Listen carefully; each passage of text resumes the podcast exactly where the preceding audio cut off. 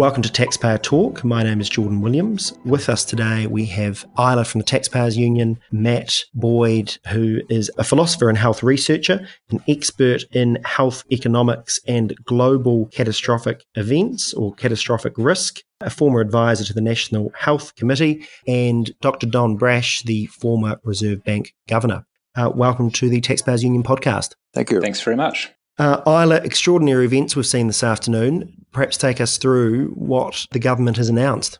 Well, in response to the leap in cases over the past few days and the fact that we can't rule out community transmission, indeed, the government is treating it as confirmed.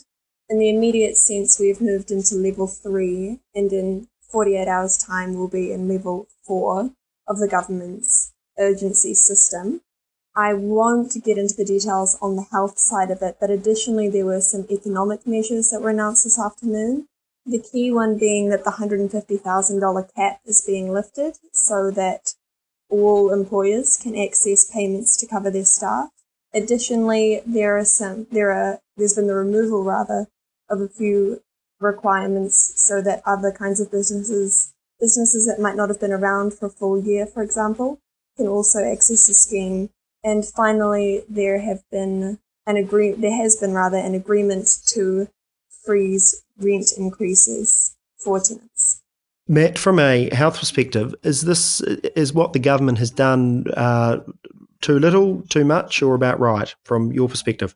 Look, it, it totally depends on what the what the aim is. Now, if the aim is to eliminate this disease from New Zealand uh, completely, uh, and sort of ride out the global pandemic, um, hopefully having a, an absolute minimum number of cases, then yes, going to level four now is absolutely the right the right decision. And the reason for that is that uh, the, the, the nature of this disease is that uh, it spreads in the community silently before before it re- reveals itself. And we've seen a sudden leap in the number of cases in New Zealand over the last few days, uh, going up to over 100 now. That almost certainly means there's a lot more cases out there, and incremental uh, raising of, uh, of mitigation measures will never catch up to it. We have to start with the maximum measures and then close in on the disease. So this sounds what the Prime Minister said a few weeks ago, a, a stamp it out phase. Have we got any realistic chance of, of stamping this out, do you think? So, uh, look, I, I, think we do have a chance. It's hard to know what the, what the probability of that is. Uh, historically, with pandemics, I mean, no one has ever stopped a pandemic before.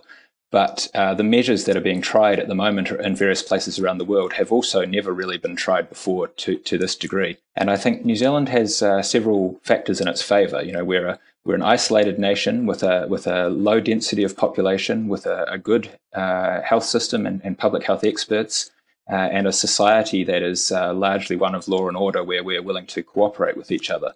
So I think if anywhere has a chance, New Zealand does. And I think looking forward, this uh, what you might call a great experiment in trying to stamp it out aggressively, uh, uh, the, the, result of this will be very, uh, very, hopefully, very beneficial to New Zealand, but hopefully very interesting and useful moving forward as a uh, as a world uh, to learn about how to deal with some of these things um, in case one that's even worse comes along. So, best case scenario, we're all inside in our homes for a month. Where the number of new cases declines and the new cases are quickly identified and because everyone is isolated from each other, we hope that there's no new case.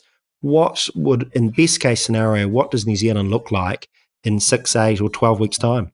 Yeah, so what, you, what you've described is, is basically right. Uh, if everyone stays home uh, as best as we can at the moment, then those who have already contracted the disease will slowly reveal themselves. They'll either have uh, some mild illness and, and it passes, or they'll have a more significant illness and those symptoms will become uh, obvious and they can report themselves to, uh, you know, to, to, healthcare authorities. Now, um, the number of cases in the next week or two will probably rise fairly dramatically because there will be a significant number of people that have already caught it. And, and these will be identified over the next sort of seven to 12 days. The, the, the ideal situation then, best case, is that that then plateaus. We've found all the cases and because of the 14 day quarantine for New Zealanders returning to New Zealand, anyone who's bringing the disease back will also be, it will be identified in quarantine. So best case scenario, after, uh, you know, after two or three more weeks, we stop seeing new cases. And then after the four weeks are up, we can hopefully be confident that there are no new cases in the country and we can start bringing that alert level back down. So that, correct me if I'm wrong, that obviously depends on New Zealanders following the advice of the government and this and social sanctioning or sanctioning work to stop people from doing what they ought not to. The signs, at least so far here in Auckland, uh, yesterday was a Sunday. People seem to be out and about uh, as per normal. Uh, you're in you're in Reefton. Do you think people are taking it seriously enough? Do you think that there's a willingness by the population to to follow the government's advice or urgings?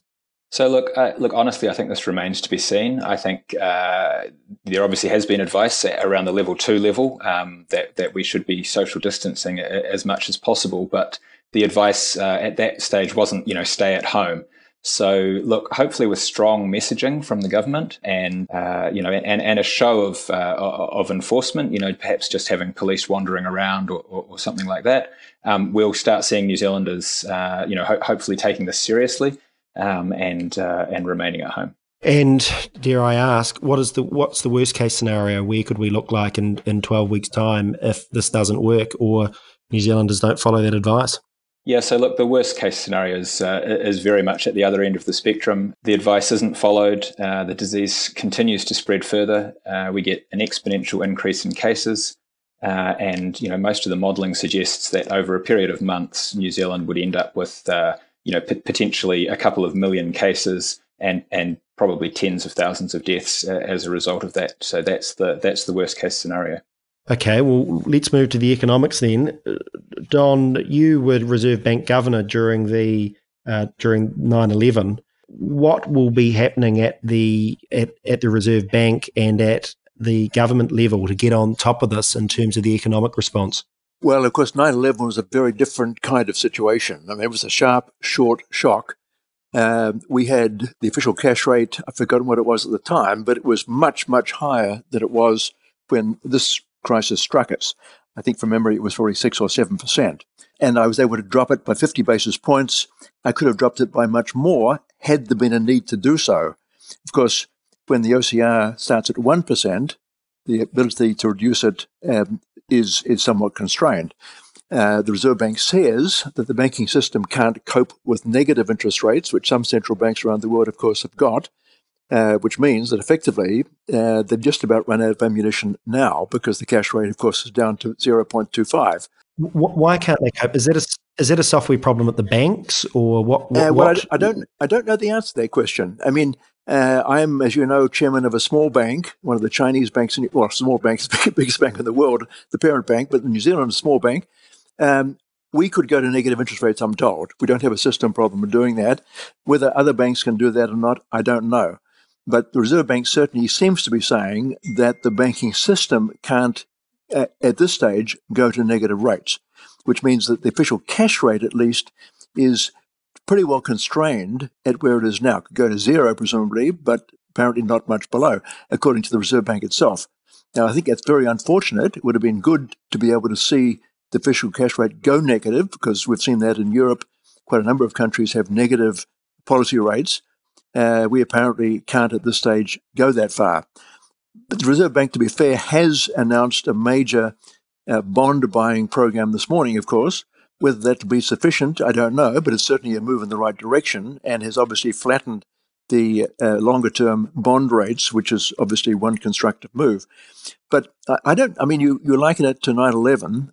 In some ways, it was more akin to the Asian financial crisis in the late 90s, where we had again both a serious drought and a sharp fall off in our export markets. But even that was nothing remotely like the scale of this, this particular shock. This is something like we haven't seen in our adult lifetimes. I guess there are some people who remember the 1930s, but not too many of them. Uh, this is much more akin to that, I suspect, than anything we've faced uh, in either the late 90s or indeed in 9 11, because we've got both a substantial demand shock and a substantial supply shock potentially. Now, just let me talk about the supply shock for a second, because I don't think we yet know what that supply shock constitutes.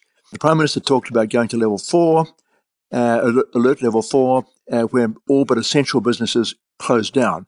What does essential businesses mean in this context. She talks about supermarkets being open, pharmacies, banks, presumably power companies will continue to operate, water supply companies will continue to operate. But what about, for example, the dairy industry? Farmers can't just stop milking cows. Uh, okay, milking cows doesn't, isn't a very labor intensive activity these days, but the milk has to be collected and taken to a dairy factory. Does it get processed or not? If it does get processed, people have to be at the dairy factory to process it. Similarly, in the in the livestock industry, there'll be farmers counting on the fact that they can send their sheep or cattle to the works. If they can't, in some cases, those those livestock will starve because clearly, particularly with the drought, feed is running short. So one assumes that people will still need to go to work to process that livestock at the freezing works. You move on to horticulture, which is the area I know a bit about personally. The apple crop is being harvested. The kiwi fruit crop has started harvesting. The grape crop can't be too far from being harvested, may already being harvested. People have to pick that crop because that's an entire annual income for the orchardists or, or um, vineyard owners for the year. Many of them will have big mortgages. If they don't pick their crop, they are bankrupt for the next 12 months. So, okay, but this is a food supply. Maybe this, the, the Prime Minister means that the food industry will continue. So a lot depends what the Prime Minister means by only essential industries will keep working. So can we just go back? This we've had a lot of questions through our social media and um, members of the Taxpayers Union trying to clarify. We've effectively now got what the Americans call quantitative easing here in New Zealand, don't we? Where um, yeah. I mean, what is the difference between that and, and, and printing money? I, I, can't detect any great difference, to be honest, uh, Jordan. And let's face it, printing money is a, a reasonably prudent thing to do when you've got a situation where demand has suddenly fallen off a cliff. There's no imminent risk of inflation uh, taking place. Uh, we're not suddenly going to see Zimbabwe or Argentina emerge in New Zealand with prices escalating at a great rate, uh, almost no matter how much money we, we print. And these bonds, this I think I heard thirty billion um, being the number floated around. Is that buying bonds from the government to supply cash flow for the crown rather than having to, to borrow it in the markets, or is it buying commercial paper? Uh, to be honest, I didn't hear the announcement this morning, but uh, my understanding is the reference was to bonds, which implies it's not short term paper, and it'll be bonds in the market to some extent, and, and bonds issued by, by the crown uh, over the last little, little while, longer term interest rates have been rising in New Zealand, and that's the last thing the government wants. Uh, so buying those longer dated bonds is an attempt to to uh, avoid that increase in, in interest rates. I'm just going to put the same question to you that I put to Matt. Uh, what's our best case scenario in six to 12 weeks' time? And what's our worst case scenario from the point of view of, of the central bankers? Uh, well, the best case scenario, of course, is that uh, Matt's Matt's uh, sharp reduction in cases uh, appears uh, over after two or three weeks. Of course, it won't happen immediately, uh, and we've got on top of the virus without hugely dramatic economic damage. That will be economic damage of, of substantial size is at this point inevitable because some industries have literally been killed stone dead, at least for the time being. who would be running a, a restaurant chain uh, be running an airline right now. We don't have any people owning cruise liners in New Zealand, but imagine the position of someone who owns shares in a cruise liner company. That cruise industry now is dead for the foreseeable future. And inevitably, no matter how much room is made for, let's say, freezing works and dairy works and so on, there are some industries which will be cut off at the knees for at least several months. So, at best, we will see a, a short, sharp reduction of GDP in the towards the end of this quarter and into the next quarter, and then hopefully a pickup in the third quarter. I'm told by by one uh, party I know who is in the retail business that their uh, sources of supply, some of which come from China, some which come from Europe, some which are domestic, are still supplying goods. So it may well be that after this short, sharp shock, we get back to some degree of normalcy by the third or fourth quarter. But frankly, I wouldn't want to bet on that. So the government is clearly trying to take the approach of saving as many jobs as possible to come out of it. We're seeing in Australia, you've effectively got helicopter money um, and allowing people to take money from their super early.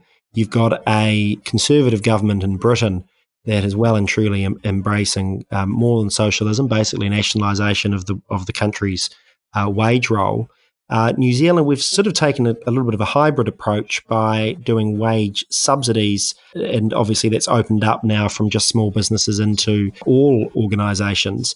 Do you have a particular preference between those policies, Don, or is saving jobs not the not necessarily the right? Um, seems incredible to say this, but is that not necessarily the right objective? I don't know enough about the detail of the other programs to, to make a comparative comment. But I think saving jobs in the short term is an important thing to do because while some industries, and I mentioned the cruise liner, though it's not directly relevant to New Zealand, some industries will take a heck of a hit no matter what the government does. Other industries, and, and in fact, hospitality is a good example of it, restaurants, cafeterias, and so on, uh, one would assume that if they get on top of this virus, in three or four months' time, people will go back to drinking coffee and eating meals out. So you don't want that industry to disappear. Uh, you want to help it get through somehow the next three or four very difficult months. What What do you think the looking at the world economy? Where are the our friends at the New Zealand Initiative have been blowing the whistle on uh, the potential for Italy to crash out of the euro because it's so large, probably uns- unsalvageable or unsavable rather. What do you see as the great blinking lights in the world economy? What What are you most worried about, Don? Uh, well, the uh, New Zealand Initiative is much better informed on, on Europe than I am, particularly Oliver Hartwich knows about uh, that very, very well. And I think he's right that there has to be a serious risk to the, if not the EU, then at least to the euro, uh, as as a component part, of course, of the of the uh, European Union. Uh, Greece nearly brought the euro uh, into into difficulties a few years back. Italy, as everyone knows, is a very much larger economy than than uh, than Greece is. So there is a, a, big issue. One of the interesting things is whether or not China will bounce back from what is clearly a very sharp fall in activity over February March. Some indications are that China is bouncing back without uh, the reemergence of the virus. I saw an interview this morning of the um, South Korean foreign minister by the BBC. And I must say, she was very impressive. And indeed, because South Korea's performance in this regard has been impressive. Their virus, their, their cases have leveled off in a remarkable way, much more effectively than than most other countries. Well, well, let's bring Matt in here yep. because that's been something that's been been highlighted quite a bit. The how has Singapore and South Korea done so well? South Korea, in particular, seemed to let it get a little bit out of control uh, at the beginning, but have managed to to put a lid on it. W- what do you think the reasons are for that, and do you think that we, we can copy it? Yeah, so look, I, I think there's a, a, number of possible reasons here. I, I, don't think it's completely clear yet which of these have, have been the most important factors or which combination. But uh, we've seen, you know, a dramatic curbing of the of the outbreak in, in China and Wuhan and in, and in South Korea in particular. When you look at the way their their graphs have, have sort of curved to a plateau. Now, both these countries and a number of uh, Asian countries uh, do have previous experience with, with SARS and in South Korea with MERS. Um, and so I suspect that there's a lot of procedures and, and systems in place uh, pre existing for, for dealing with this sort of thing. Um, particularly around the technology of case tracing um, and and informing people, you know, uh, who may have been in contact with with cases, but you know, also the the the lockdown measures in Wuhan were were very dramatic from a very early. Well, okay, it was too late the the initiation because obviously it got out to the rest of the world. But but once they started, the lockdown measures were were very significant. And um, I was just reading through some of these these what do you mean by technology? You said technology measures. Yeah. What do you mean? What What do they have that we don't? So South Korea has employed to, to some degree a uh, a, a, mobile uh, phone system where people can. Um, I, I, think it might be opt in, but but uh, I, I, might be corrected on that. Where people can take part in this, and it, it, it if they've if they have been infected or exposed, they can let the system know and if uh, other people then come into proximity with where these people who are who are cases or possible cases have been, they they get an alert to tell them, you know, which areas to avoid and so forth. Now, a lot of this depends on the telcos, you know, being able to have access to this data and and being able to to use this data, you know, within privacy constraints and so forth. And so, you know, perhaps some of these sorts of systems are something that um, that New Zealand, uh, you know, could could be looking into. All right. Well, to to wrap it up, you're someone that's um, Matt, obviously, who has studied global catastrophic risk for many years. Um, I understand that you, with um, Professor Michael Baker and, and, Nick Wilson, actually put a paper together, uh, ironically, in the last 12 months on precisely this risk. What can our listeners do other than following the advice from governments to wash our hands as we're all doing and bathe in, in hand sanitizer? Um, what are some practical things that our listeners can do to lower the risks both for themselves and their family? Yeah, look, in the immediate short term, the the ideal thing is to just stay at home as much as as much as possible. You know that that will that will limit spread. And and look, I, I go back to Don's point about uh, factories and so forth Look, it's obviously important that some uh, workplaces that are sort of a, a bit communal will, ha- will have to remain open. But if people are going directly from their home to the factory and then back to home, uh, if there is an outbreak, it, it, should then theoretically be constrained to just the population that works at the factory, you know, perhaps 500 people or, or something like that. So, e- you know, even if people are going out to work and so forth, remaining within those home units um, is still going to be is still going to be very effective. The hand washing obviously is, is super important, but another thing that I'd encourage people to do is to you know is to, is to reach out to their neighbours who, who may be elderly, who may be living alone, um, and you know it, it, might make all the difference in the world to to them to have someone be able to put some groceries on their doorstep or you know all these sorts of things and, and check in on them. So I, would say that's another super important you know aspect that will help us get through this. Don, last question for you: If you had your hands on the levers of power, what would you be doing differently and why? uh, Jordan, I, I hesitate to answer that question. I think clearly easing of monetary policy is very important indeed, and, and the Reserve Bank has gone some way towards that. Easing fiscal policy is and, and supporting wage subsidies is also vitally important. I'm disappointed the government did not take uh, the advice of many people and scrap the increase in minimum wages. It's paradoxical to increase minimum wages while you're also subsidizing wages but they decided to go ahead with with uh, that increase, which that was counterproductive in my view. They've still they've still got seven days. They could still cancel them. yes, indeed they could. I mean, they, they should do that. The, increasing the cost of, of labour at this point seems to me to be daft, and clearly they recognise that by introducing the subsidies. So I, I, think they, to some extent, that some of their policies are working against each other, but uh, clearly trying to keep as many businesses in place as possible is the right thing to be doing. The Reserve Bank is also, by the way, quite apart from monetary policy, has said to the banking system, forget about increasing your capital ratios for the meantime. And that's quite important also because increasing capital ratios at this particular moment is quite the reverse of what the banking system should be trying to do. Don, Matt, thanks for joining us. You're welcome. Thank you.